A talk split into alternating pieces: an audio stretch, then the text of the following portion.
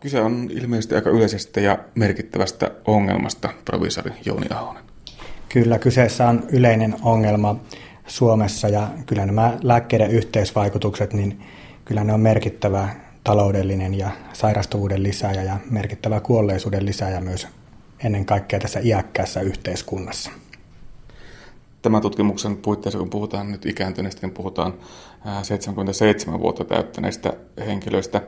Ainahan tämmöistä monilääkitysongelmaa ei ole ollut, mutta onko tänä päivänä jo tilanne se, että kun tuolla kadulla näkee melkeinpä eläkeläisen kuin eläkeläisen, niin kyllä siellä jotakin lääkitystä alkaa jo olla? Kyllä se sillä tavalla on, että tässä meidän tutkimuksessa niin taisi olla, että prosentilla ei ollut lääkkeitä näistä iäkkäistä kuopiolaisista ja, ja, ja keskimääräinen lääkemäärä oli noin kahdeksan lääkettä ja yli kymmenen lääkkeen käyttäjiä oli noin kolmannes, joten kyllä niitä reilusti monilääkittyjäkin meitä aika paljon löytyy. Ja ongelma koskettaa siis aika suurta joukkoa suomalaisista ja ilmeisesti tilanne vain entisestään suhteellisesti pahenee, kun väestö ikääntyy. Kyllä näin on, että meillä tällä hetkellä on, on noin 430 000 75 vuotta täyttänyttä. Ja sanotaan, että seuraavan 20 vuoden kuluessa niin tämä määrä tuplantuu ja vuoteen 2040 mennessä niin meillä on noin miljoona yli 75 vuotta täyttänyttä, joten varmasti tämä lääkkeiden käyttö, niin tämän sairastuvuuden pysyessä edelleenkin korkeana iäkkäässä väestössä, niin se tulee, tulee pysymään korkeana. Onko tuossa sairastavuudessa ollut mitään muutoksia viimeisten vuosikymmenien aikana? Kyllä siinä muutoksia on tapahtunut parempaan suuntaan, että tämä meidän yleinen elintaso on kohonnut varsin merkittävästi ja ihmiset ajattelee tänä päivänä hyvin paljon tämmöisiä terveellisiä elämäntapoja, että savolaisten miestenkin ruokapöytään on vähitellen alkanut ilmestymään vihreitä vihreitä kasviksia ja ulkomaan hedelmiä, että, että kyllä meillä kaiken kaikkiaan omaan terveyteen, omaan liikuntaan, omaan hyvinvointiin panostetaan tänä päivänä merkittävästi enemmän kuin muutamia vuosikymmeniä sitten ja se kyllä alkaa näkymään myös siinä, että tietyt sairaudet, kuten sydän- ja verisuonisairaudet, niin niiden kohdalla ollaan näkemässä jo paljon vihreämpää valoa. Mutta paljon siis lääkkeitäkin todella käytetään. Tässä tutkimuksessa oli mukana 650, reilut 650 iäkästä, eli yli 77 vuotta täyttänyttä henkilöä, ja heistä jopa 29 prosenttia käytti yli 10 lääkettä. Se on todellakin aika paljon. Jos puhutaan jo kymmenestäkin lääkkeestä, niin voiko olettaa, että silloin syödään joitakin turhankin? Kyllä, tuolla Brittein saarella olin tutustumassa tämmöiseen sairaanhoitoon, iäkkäiden sairaanhoitoon, ja siellä oli tapana silloin, että jos lääkemäärä ylittää neljä, niin pohditaan tämmöisellä moniammatillisella työryhmällä, että mikä potilaan lääkityksessä on tavallaan, tavallaan kohdallaan ja mikä on turhaa, mutta, mutta meidän kohdalla Suomessa niin tämmöinen reilu monilääkitysraja niin on pidetty kymmentä lääkettä, joka on merkittävästi tuota Keski-Eurooppaa korkeampi, mutta tietysti sairastuvuuseroja näiden eri alueiden välillä on paljon ja ja, ja, mutta kaiken kaikkiaan voidaan sanoa, että jos potilaalla on kymmenen lääkettä, niin, niin se vaatii jo tämmöistä tarkkaavaisuutta ainakin uusien lääkkeiden lisäyksen yhteydessä. Kymmenen lääkettä kuulostaa aika paljolta, mutta varmasti enemmänkin joltakin löytyy. Kyllä, Suomen epävirallinen ennätys taitaa olla muutaman vuoden takaa 57 eri lääkettä. Et, et niitä sattuu ja täällä Kuopion yliopistollisessa sairaalassa työskennellessä niin 38 taitaa mulla olla täällä tämmöinen epävirallinen ennätys, mutta, mutta kyllä tässä minun tutkimuksessakin, mitä, mitä tehtiin, niin, niin osalla potilaista oli jopa 21 lääkettä. Ja se on, kyllä, se on jo kyllä paljon usein määrätyslääkeissä on myöskin vältettäväksi suositeltuja lääkkeitä. Mistä nämä välttämisen liittyvät suoritukset yleensä johtuvat? Kyllä, eli iäkkäiden elimistöhän muuttuu vanhentumisen yhteydessä varsin merkittävästi ja iäkkäät reagoi lääkkeisiin ihan eri tavalla kuin nuoremmat. Ja tästä johtuukin se, että jos on nuorempana ollut hyvin sopiva lääke ja ikä alkaa tulemaan se 75 vuotta ja enemmän, niin voi käydäkin niin, että tämä hyvin sopiva lääke ei enää sovikaan hyvin.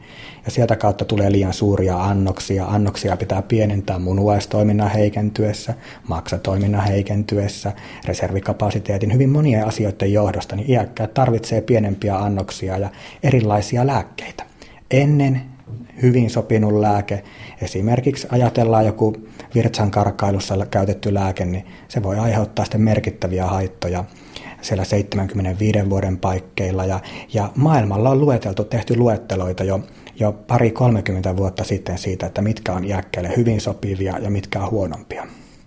Voiko tavallinen lääkkeiden käyttäjä jotenkin saada selville sitä, että onko omassa lääkearsenaalissa nyt sitten sellaisia lääkkeitä, mitä tulisi välttää? Joo, eli Suomeen kehitettiin tässä, äh, sanotaan noin puoli vuotta sitten julkaistiin täällä äh, Fimean toimesta tämmöinen iäkkäiden lääkityksen tietokanta, joka on ihan julkisesti saatavissa internetistä. Osoite on www www.fimea.fi ja sieltä iäkkäiden lääkityksen tietokanta.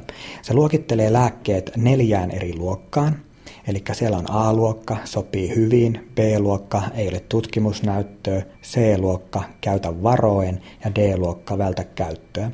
Ja korostan vielä sitä, että tässä meidän tutkimuksessa niin otettiin ainoastaan nämä vältälääkkeen käyttöä, mutta se käytännössä tarkoittaa sitä, että on tiettyjä yksittäisiä käyttökertoja, käyttöaiheita, joilla näitä lääkkeitä pystytään edelleenkin iäkkäillä käyttämään.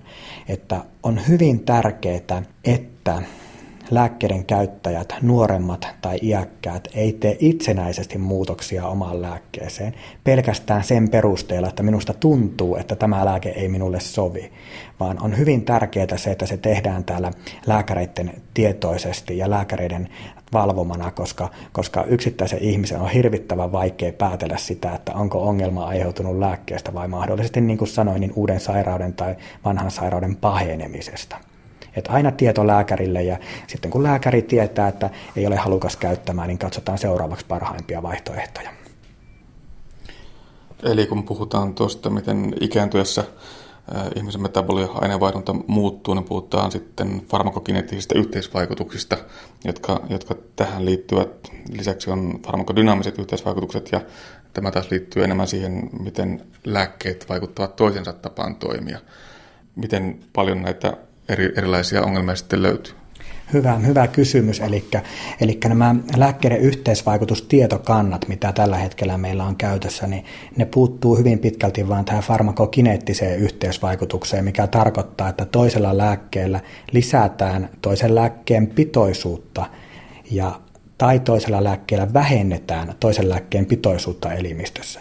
Eli voidaan saada joko yliannostuksesta aiheutuvia haittavaikutuksia tai sitten tehotonta lääkehoitoa. Näitä yhteisvaikutuksia niin selvittää nämä tietokannat nykyään jo varsin hyvin ja niiden kohdalla ei pitäisi olla valtavia ongelmia, vaikka niitäkin aika paljon tässä tutkimuksessa löytyy. Farmakodynaamisella puolella on taas ongelmana, että näitä näitä yhteisvaikutuksia, niin näitä ei oikein tietokannat pysty vielä löytämään. Ja siellä voi käydä niin, että vaikka verenvuotoon kahdella, kahdella eri lääkevalmisteella vaikutetaan, pitoisuudet pysyy molemmilla elimistössä samana, mutta tapahtuu tämmöinen niin lisäävä yhteisvaikutus, jolloin yksi vaikutus plus yksi vaikutus voi ollakin kymmenkertainen vaikutus. Ja sitten alkaa tulemaan näitä verenvuodon ongelmia. Ja juuri nämä yhteisvaikutukset, missä tavallaan on monia lääkkeitä, jotka vaikuttaa samansuuntaisesti elimistössä, niin niitä iäkkäillä oli tässäkin tutkimuksessa niin joka, joka toinen yhteisvaikutuksista. Nyt kun sitten näillä yhteisvaikutuksilla voidaan vaikuttaa lääkkeen tehoon ja kestoon, ja kun muistetaan se, että lääkkeitä testataan kuitenkin etupäässä ehkä enemmän 30-40-vuotiailla kuin ikääntyneillä tai lapsilla, niin miten suuri ongelma tämä nyt sitten on ikääntyneiden lääkehoidon kannalta? Joo, eli tämä on tosi hyvä kysymys. Ja tänä päivänä iso ongelma on, että yhteisvaikutustietämys perustuu hyvin pitkälti niin joko terveillä, nuorilla tai muuten valikoiduilla ihmisillä tehtyihin kokeisiin. Ja nyt tänä päivänä nämä monisairaat, monia lääkkeitä käyttävät, hauraat, iäkkäät käyttää näitä samoja lääkkeitä ja samoja yhteisvaikutuksia, joten tämä vaikutus voi olla heillä hyvin merkittävästi paljon korkeampi kuin tällä tutkitulla ryhmällä. Ja tämän takia niin olisi hyvä niin kuin enemmän paneutua siihen iäkkäiden yhteisvaikutusten selvittämiseen. Heillä jo tämmöinen matalemman vaaraluokan yhteisvaikutus voi olla hyvinkin vaarallinen. No kuinka tämän tutkimuksen valossa sitten ikääntyneet oireilevat tämän lääkityksen vuoksi? Näytti siltä, että ne potilaat, joilla oli, oli yhteisvaikutuksia, tai ne potilaat, jotka käytti vältettäviä lääkkeitä, niin heidän kohdalla joka toisella oli tämä, ää, tämän ongelman aiheuttama yhteys näihin, näihin interaktioihin tai, tai sopimattomien lääkkeiden käyttöön niin löydettävissä. Et yleisimpiä ongelmia oli juuri nämä verenvuodot, huimaukset, sekavuudet – ja, ja täältä kautta niin voidaan sanoa, että jos ihminen on vaikka vuottaa verta tiedetään se, niin ei ole mitään, mitään järkeä käyttää tämmöisiä kombinaatioita, jotka pahentaa vielä sitä verenvuotoa, vaan näihin juuri pitäisi sitten puuttua tuo sekavuus ja muistihäiriöt esimerkiksi, joita voi lääkkeistä aiheutua, ovat sellaisia ilmiöitä, mitkä liitetään muutenkin vanhuuteen. Siinä on tietysti riskinä se, että tätä monikäytön seurauksia ja haittavaikutuksia välttämättä sitten edes huomata. Kyllä juuri näin on ja monta kertaa juuri nämä, nämä iäkkäät ihmiset aina sanoo, että tämähän kuuluu tähän minun vanhenemiseen, tämä sekavuus ja muu, mutta, mutta totuushan on, että jos tämmöisiä oireita alkaa ilmenemään, niin kyllä sitä kannattaa karsia pois mahdolliset ulkopuoliset syyt. Tottahan on, että se ikä, ja ikääntyminen voi aiheuttaa tämmöistä tavallaan tämmöisiä samankaltaisia muutoksia, mutta niitä on turha kyllä pahentaa ulkoisilla tekijöillä vanhuuteen liittyy myös selviä muutoksia muuten toimintakyvyssä ja liikkumisessa. Näkyykö tämä sitten lääkityksessä miten voimakkaasti? Kyllä, kyllä se näkyy myös lääkityksessäkin varsin voimakkaasti ja tässä meidän tutkimuksessa havaittiin sellainen tekijä, että ne kaikista heikkokuntoisimmat henkilöt, joilla oli heikoin toimintakyky, fyysinen, psyykkinen ja tämmöinen lihaksellinen toimintakyky, niin heidän kohdalla he käytti juuri kaikista eniten näitä vältettäviä lääkkeitä ja heillä oli kaikista eniten näitä yhteisvaikutuksia. Eli vanhukset siis kärsivät paljoltikin ja monestikin näistä monilääkityksen aiheuttamista haittavaikutuksista ja mikä varmasti ironisinta on se, että lääkärit näitä lääkkeitä määrätessään kuitenkin pyrkivät varmasti aidosti auttamaan näitä potilaita ihmisiä. Ähm, mikä tähän nyt sitten keinoksi, avuksi, että voitaisiin parantaa tätä tilannetta? Kyllä totuus on näin, että varmasti kaikki terveydenhuollon ammattilaiset pyrkii, pyrkii aina sinne potilaan, potilaan parhaaksi toimimaan. Ja, ja, ja tämä kysymys on nyt tässä viime aikoina heitetty monta kertaa mediassa minulle, että mikä, mistä johtuu, että näitä lääkkeitä kumminkin näin paljon yhdistelmiä on, niin varmasti meillä on ajan puutetta terveydenhuollossa, mutta toisaalta jos ajan puutetta mietitään, niin jos tiedetään kumminkin ongelma, niin onko se sitten hivenen välinpitämättömyyttä, jos siihen ei puututa. Toisaalta jos meillä on tietämättömyyttä, jota varmasti myös sitäkin löytyy tältä sektorilta, niin siihen olisi ratkaisuna sitten tämä kouluttaminen. Mutta, mutta minun mielestäni niin, niin maailmalla on törmätty tähän samaan ongelmaan jo, jo vuosikymmeniä sitten. Ja useissa anglosaksisissa maissa, Britannia, myös Yhdysvallat, viimeisimpänä Australia, niin ollaan lähdetty kehittämään tästä moniammatillista ja monitieteellistä yhteistyötä, jossa Apteekki-ihmisillä on farmakologinen osaaminen, hoito, hoitajilla on hoitotieteellinen, potilaan seuranta, tutkimus, tutkimus ammattitaito, huima ammattitaito ja lääkäreillä tämä lääketieteellinen äärettömän tärkeä, tärkeä, tärkeä ammattitaito. Ja lääkärihan loppupelissä vastaa lääkehoidosta, aloittamisesta ja lopettamisesta, niin nämä hoitajat, potilaat ja farmasistit ympärillä kerää tätä pohjatietoa ja antaa niitä työvälineitä, että päätöksiä voitaisiin tehdä sitten nopeammin nyt puhutaan jo niin kauniista utopiasta, kun muistetaan se, että edes lääkärit eivät välttämättä tiedä sitä, että mitä lääkettä potilaalle toinen lääkäri on antanut. Tämä on, kyllä, tämä on kyllä valtava iso ongelma meillä, että tuntuu aika hauskalta, että kymmeniä vuosia sitten ollaan käyty kuussa ja tänä päivänä lääkäri tai apteekkilainen ei tiedä, mitä lääkkeitä potilaalla on käytössä. Eli ei potilaatkaan kyllä aina tiedä, mitä kaikkea käytetään, mutta, mutta nyt olisi, olisi hyvä vaihe tässä, tässä ruveta kehittelemään sitä, että, että mitkä keinot me voitaisiin ottaa käyttöön, että potilaan tämä kokonaislääkitys, ne käytetyt lääkkeet olisi sitten terveydenhuollon tiedossa – Potilaan kannalta niin nyt on, on, on jo vaihtoehtoja, että jos on internettiä käyttäviä omaisia tai itse pystyy käyttämään internettiä, niin sieltä löytyy www.laakekortti.fi. Sieltä löytyy tämmöinen sähköinen lääkekortti, mitä pystyy ilmattein täyttämään. Sinne tulee muitakin terveystietoja, mitä voi aina näyttää sitten lääkärillä käydessä tai apteekissa mahdollisesti sähköinen resepti sitten kun se tulee, niin pystyy avaamaan näitä ovia, mutta, mutta tämä potilaan tietoturva on täällä Suomessa aika kova ja se monta kertaa rajoittaa tämmöistä yhteistyötä eri terveydenhuollon ammattilaisten välillä ja näin ollen mitään rekisteriä ei ole olemassakaan. Onko toiveita, että saataisiin sellainen rekisteri käyttöön, johon saataisiin kirjattua jatkossa tai joskus tulevaisuudessa ne lääkkeet, mitä lääkäri määrää, toisaalta ne lääkkeet, mitä sitten on käyty apteekista todella ostamassa ja ehkä sitä kautta vähän seurattua sitä lääkityshistoriaa? Kyllä varmasti tämä sähköinen resepti, minkä, minkä tavallaan käyttöönotto on viivästynyt vuosi vuodelta ja nyt lähivuosina sen pitäisi tulla käytäntöön, niin tämän mukana meillä tulee tänne resepti, reseptilääkepuolelle, niin tulee tämmöinen rekisteri käyttöön, mutta tämän ulkopuolelle taitaa minun mielestä jäädä vielä edelleenkin nämä itsehoitovalmisteina ostetut, apteekista ostetut lääkkeet ja, ja, ja sieltä kautta iso ongelman aiheuttaja jää kyllä vielä ulkopuolelle. Ja itsehoitolääkkeiden ohella myöskin luontaistuotteet jäävät edelleen se ulkopuolelle. Ja niidenkin tietäminen ja tunteminen olisi toisaalta lääkärille aika ensiarvoisen tärkeää.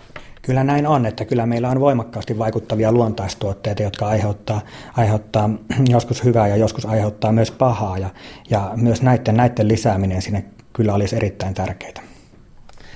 No puututaanko ylipäätään tuolla lääkärimaailmassa nyt sitten toinen lääkärin määräämään reseptiin mitenkä hanakasti, jos huomataan, että tässä nyt saattaisi olla jotakin ongelmia luvassa? No kysymys on tietysti minulle vähän väärä, koska itse en, en koulutukseltani ole lääkäri, mutta voin sanoa tämän oman kokemuksen perusteella, että se puuttumiskynnys on korkea.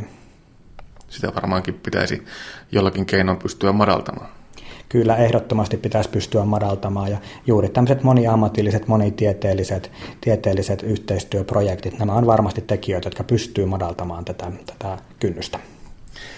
Ongelmia siis on monellakin sektorilla varmasti tähän aiheeseen liittyen.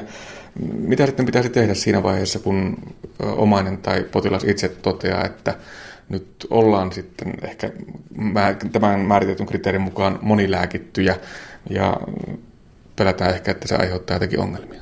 Kyllä, eli siinä on hyviä vaihtoehtoja. Tämmöinen sanotaan monilääkitty iäkäs henkilö, niin, niin tämmöisellä henkilöllä olisi tämä lääkityksen tarkastaminen, oli muutoksia tehty tai ei, niin vuosittainen tarkastaminen välttämätöntä. Ja sillä tavalla pystytään pitämään se monilääkitys hallittuna. Itse monilääkitys ei sinällä ole se pahin asia, vaan se hallitsematon monilääkitys, että on useiden lääkäreiden määräämiä valmisteita ja ostetaan itsehoitovalmisteita ja oikeastaan kukaan ei tiedä, mitä kaikkia on käytössä. Mutta jos meillä on lääkäri, joka pystyy niin kun vuosittain katsomaan potilaan tilanteen ja hänellä on tietossa kaikki, mitä lääkkeitä on käytössä, niin silloin tämä lääkitys on monta kertaa hallittua. Sitten jos epäillään, että, että uuden lääkkeen aloittamisen jälkeen niin on aiheutunut ongelmia, niin luonnollisesti heti yhteyttä sitten niin terveydenhoitoyksikköön tai jopa apteekkiin ja kysyä apteekista apua, että voisikohan tässä, tässä olla ongelman syy, koska nämä lääkkeiden yhteisvaikutukset, ne monta kertaa alkaa varsin nopeasti. Että ne alkaa ihan lähi, lähihetkinä lääkkeen ottamisen jälkeen, mutta viivettä voi olla myös se jopa viikko kaksi putsutaanko se tämän arvioinnin yhteydessä se pöytä kokonaan ja aloitetaan se lääkityksen kasaaminen alusta vai pystyykö sitä arvioimaan ihan vaan, että tässä se lista on ja nämä ne oireet ovat olleet? Kyllä, eli tämmöinen lääkehoidon niin sanottu kokonaisarviointi, niin se laittaa nämä lääkeongelmat priorisointi tärkeysjärjestykseen. Ja tämmöisen potilaan pitkään lääkkeitä käyttäneen potilaan lääkemuutosten tekeminen on vaikeaa. Ja oikeastaan aika iso tyylivirhe on lähteä putsaamaan sitä pöytää, pöytää kokonaan, semmoista oikeastaan ei voida tehdäkään, mutta lähdetään sieltä suunnasta, missä katsotaan se tärkein muutos tehtäväksi. Ja useasti näitä muutoksia tehdään yksitellen ja sitä kautta nähdään se vaste, että oliko se tässä se vika vai oliko mahdollisesti sairauden paheneminen tai uuden sairauden alkaminen. Ja, ja, ja muutokset on vaikeita, lääkkeen poistaminen on vaikeaa, mutta lääkkeen lisääminen on, on aina paljon helpompaa. Ja siinä vaiheessa, kun lääkitystä kovastikin muutetaan, niin tarvitaan varmasti myös seurantaa. Kyllä, ehdottomasti tarvitaan säännöllistä seurantaa ja, ja, ja potilaan tukemista. Ja sanotaan niin, että monet lääkkeet aiheuttaa myös sitä riippuvuutta. Ja ne ensimmäiset viikot sen lääkkeen lopettamisen jälkeen, niin ne on aika, se aika, jolloin, jolloin olo voi olla paljon huonompikin. Ja, ja, ja se tukeminen ja seuranta ja säännölliset kontaktit, niin ne on, ne on siinä vaiheessa tärkeitä kuinka paljon näitä arviointia Suomessa tänä päivänä tehdään? Onko tämä kovin yleistä? No sanotaan, että moniammatilliset lääkehoito- ja arvioinnit, missä olisi mukana, mukana useampia eri ammattikuntia, niin ne on vielä harvinaisia. Et, et juuri niin kuin viittasin anglosaksisiin maihin, niin siellä tämä käytäntö on yleinen, niitä tehdään jatkuvasti. Mutta meillä on tällä hetkellä niin farmasian piirissä niin noin 200 tämmöistä lääkehoidon kokonaisarviointiin erityispätevyyden saanutta henkilöä, ja, ja, ja heitä kyllä tänä päivänä käytetään, mutta, mutta varmasti olisi paljon mahdollisuus käyttää vielä enemmän. Entä ovatko sitten lääkärit ja farmaseutit riittävän aktiivisia tämän arvioinnin käynnistämisessä vai tapahtuuko se sitten enemmänkin potilaan tai omaisten aloitteesta? Tällä hetkellä varmasti kaikista suurin ongelma, ongelma näiden tämmöisten moniammatillisten arviointien yleistymiseen on tämä raha. Että kuka sen maksaa, että maksaako se potilas, maksaako sen yhteiskunta vai, vai kuka tähän tulee rahoittamaan. Ja, ja, ja esimerkiksi Australiassa niin tämmöisestä arvioinnin tekemisestä maksetaan farmasistille niin reilu 100, 100 euroa kappaleelta ja, ja yhteiskunta on katsonut, että se on merkittävästi, merkittävästi edullisempi maksaa se, kun tavallaan potilaan antaa kärsiä niistä mahdollisista lääkeongelmista. Niin tällä hetkellä tuo tehdä Suomessa olla kelakorvattavien toimenpiteiden piirissä, vaikka voisi kuvitella, että sillä, että se lääkehoito laitetaan kuntoon, voidaan parantaa henkilön terveyttä ja pienentää lääkemenoja niin potilaan kuin myöskin valtion osalta. Kyllä, ja yksi tärkeä asia on niin toimintakyvyn parantaminen ja se kotona, kotona elämisen vielä mahdollistaminen. Niin se on monta kertaa tärkeä, tärkeä ja hyvin tärkeä asia. Ja, ja, ja pallo on tällä hetkellä sosiaali- ja terveysministeriöllä. Siellä asiaa pohditaan ja, ja, ja suosituksia on tehty jo, jo kolme-neljä vuotta sitten, että moniammatilliset yhteistyöt pitäisi aloittaa lääkehoidoissa, mutta pelkkä suositus ei riitä, jos ei, ei kerrota, että kuka näistä maksaa.